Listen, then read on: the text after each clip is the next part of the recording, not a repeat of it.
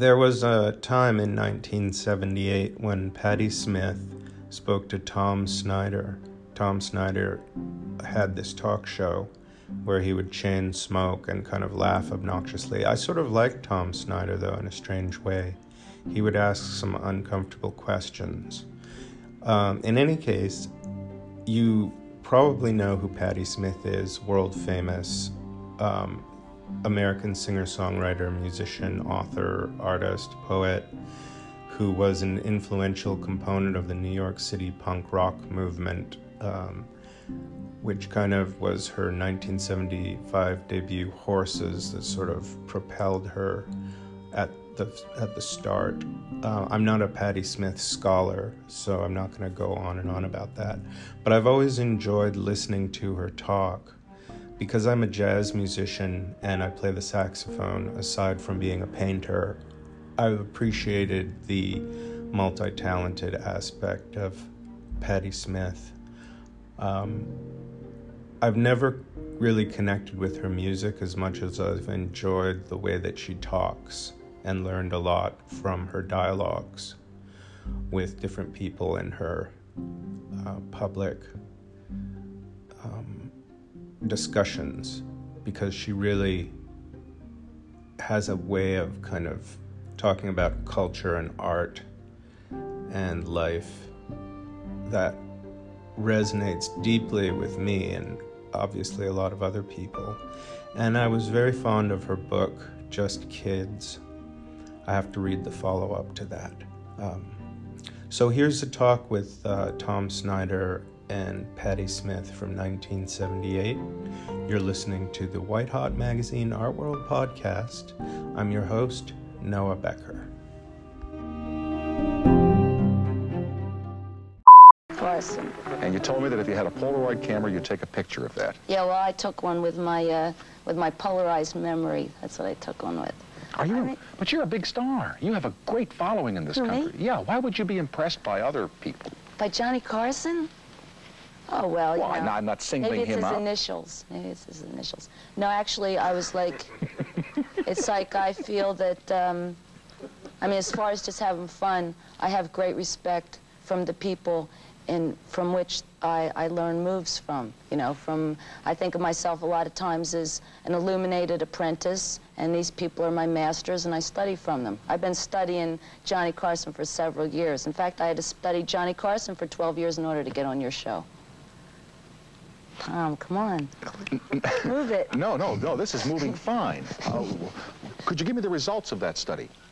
The results of the study is that I, I learned from him, he's like a human parachute to me. He's like, you know, from watching him, I saw a guy that, like, when he falls out of rhythm, he just finds another rhythm. You know, like, you know, Frank Sinatra does it. And that's what a move is to you. Like if something's not Yeah. working, you, you, you make a quick move into something Not else? to, yeah, not to lose your confidence, but to, like, you know, slide into a new rhythm, not to be afraid. There's a certain amount of risk. I mean, I mean, that's, that's, that's how I do all my work. I mean, risk, if you, if you um, are willing to take any type of leap into the void, you're going to experience something that you would have never experienced before. You know, and that's, I learned a lot of that from the old human parachute himself. But uh, it's funny, I seem to come on all these talk shows like Mike Douglas and yours and all these talk shows and talk about Johnny Carson.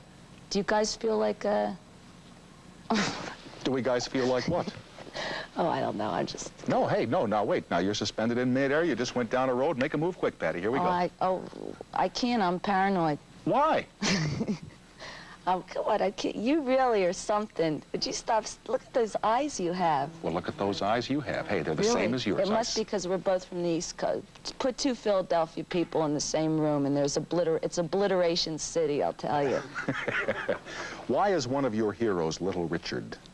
well, heroes is like a weird word. You know, I don't care. I mean, we don't have time to like deal with like semantics, but to me, Little Richard was a person that was able to focus a certain um, physical, anarchistic, and spiritual energy into a form, which you know we we call rock and roll. And it was like, uh, I mean, it hit me. I was like, real little girl. It was like I the first time I heard him. It was like Easter, and I was like seven years old with my little brownie socks cuffed and everything. And like I heard that, I heard t- uh, what is it? Oh, Girl Can't Help It. I have to put it on my brain. And uh, there was like, I understood it. I understood it as being something that had to do with my future. You know, just like, you know, when I was a little girl, Santa Claus didn't turn me on. Easter Bunny didn't turn me on. God turned me on. Little Richard turned me on. There was just certain things that, like, What was wrong with Santa Claus me. and the Easter Bunny? Hey, they're great guys. Too fat, I don't know. They bring you stuff. well, I'm not, you know, I'm more materialistic about my soul than I am about objects. Except I, now that I've become, you know, s- such a big deal, I've been thinking maybe I'll get me a sports car. no, it's, why not? Why did God turn you on when you were a little girl? Well, the uh, the the uh, the possibility, or I mean, the, the the fact that we had something to communicate with that was like um, b beyond everything. You know, when I was when I was a little girl, it just seemed like the story, you know, the, the or the idea of like disintegrating into light. I mean, that's how I was taught about death. You know, it's like, you know, I, I, I saw a, a dead person when I was a little girl, and I said, what happens to that person? They say, oh, my dad said, oh, he disintegrates into light. You know, he goes, goes, goes with God, you know, and I thought that, that seemed pretty good. Not for now. I'm pretty, I'm happy with uh, the lights of Broadway now. Uh-huh. That's, that's, that's all right. But you weren't frightened by death when you saw a dead person when you were a kid. A lot of kids, if they go to a funeral or see an open casket, they get very, very morbid about death. And you- Well, no, it's actually, to tell you the truth, I, I got hollered at because I wanted, what I did is, um, I think Bertie the Bunyip was on us. Remember Bertie the Sure. Bunyip? Sure. Oh, Really? sure. Bertie the Bunyip was on. We were at a wake, and I like was trying to drag the TV, and I thought that, you know, my little friend, you know, was a little friend of mine, would, would, shouldn't be missing Bertie the Bunyip with all these grown-ups around. But, uh, nah, it didn't. I understood it, you know. It's not so bad. Uh, I think of death, especially now, in you know, I've gone through certain things in my life, as like a really um, magical extension of being in love. You know how great you feel when you're in love. You feel like, No, I don't recall that. It's been a long time Ah, for old Tom, Tom. come yeah, no, it's been a long time for old Tom. well, I love my country, and well, that's pretty good. I love my country too. I mean, I like, I feel that, um, you know, we we have a real wonderful country, and and uh, I mean, yeah, I like my country. It's okay. but you were saying, like, you know how you, you feel when you feel in love. Well, you feel like um, you just feel that you're not alone. I mean, I guess that's basically the whole thing. You know, and it's like really great if you can find a person on the physical plane to feel that with, or a country or an ideal or and anything, you know, your, your work. But if you can't, you know, I, I think, you know, our creator's out there, and if, I mean, that's, that's like, he's always there if like, or the presence is there if we can't focus on anything um, human, you know. Liz. it's- gosh, I'm on television. I can't believe it on NBC. That's pretty, it's pretty cool. It's, It's pretty cool. damn cool. We'll continue with Patti Smith after these words from our sponsors. Stick around. Hi, Mom. We have so many chances we can take, and our, I'm get, I'm getting all emotional. Could we like talk? Could you say something to me, okay? No, keep going. You know, you you're doing... say, no, you say something to me. no I'll you're doing fine. Keep going. We're lucky. I, I just, you asked me how I want to see the world. You know, I want to see us just care more. You know, it's like our, we have such a great planet, and we're like so lackadaisical about it. And uh, I'm not against sin. I'm not against perversity or anything like that. I just think that, like you said, define our priorities. That's a really great. That's a neat way to say it. I, I, I, I just feel that I'm getting all tongue-tied, Tom. Okay, so anyway, when you're growing up and you're a little kid, Yeah. you want to be a school, you want to take your shoes off? No, I'm, I'm, I'm really shy tonight. What's wrong with me? Nothing. Um, you, you want to be a school teacher, you want to be this, you want to be that. But the rules and regulations didn't fit into the scheme. What kinds of rules and regulations? Like getting up early in the morning? Oh, like or- passing folk dancing. and, you know, they're important stuff, you know, dissecting a frog. Yuck. And also, I was really, I felt that, um, that a lot of uh, missionary work saved something, except for something like the Peace Corps, which again I had to pass folk dancing for. Um, had a lot to do with just taking one cultural idea and exchanging it for another instead of like jamming with the cultures jamming together, teaching each other, or just like helping each other in a very medical way like Albert Schweitzer.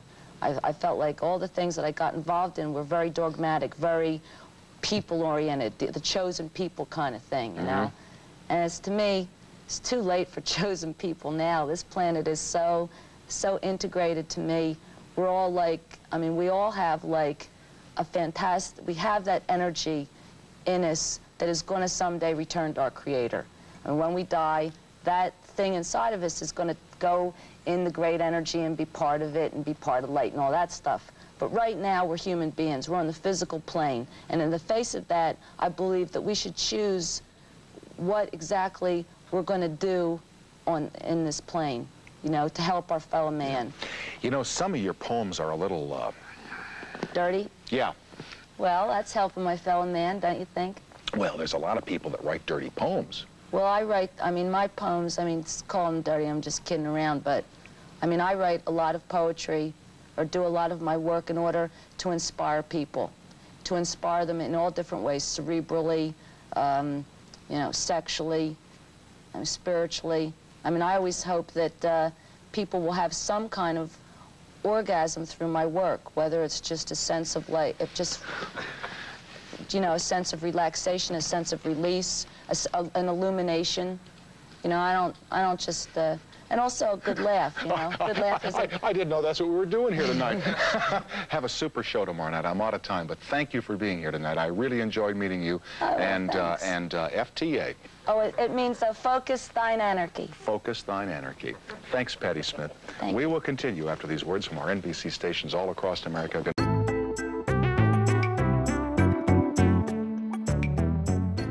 Follow White Hot Magazine on the various social medias that you enjoy. If you do NFT stuff, you can follow us on Foundation. Have a wonderful May in the international art world.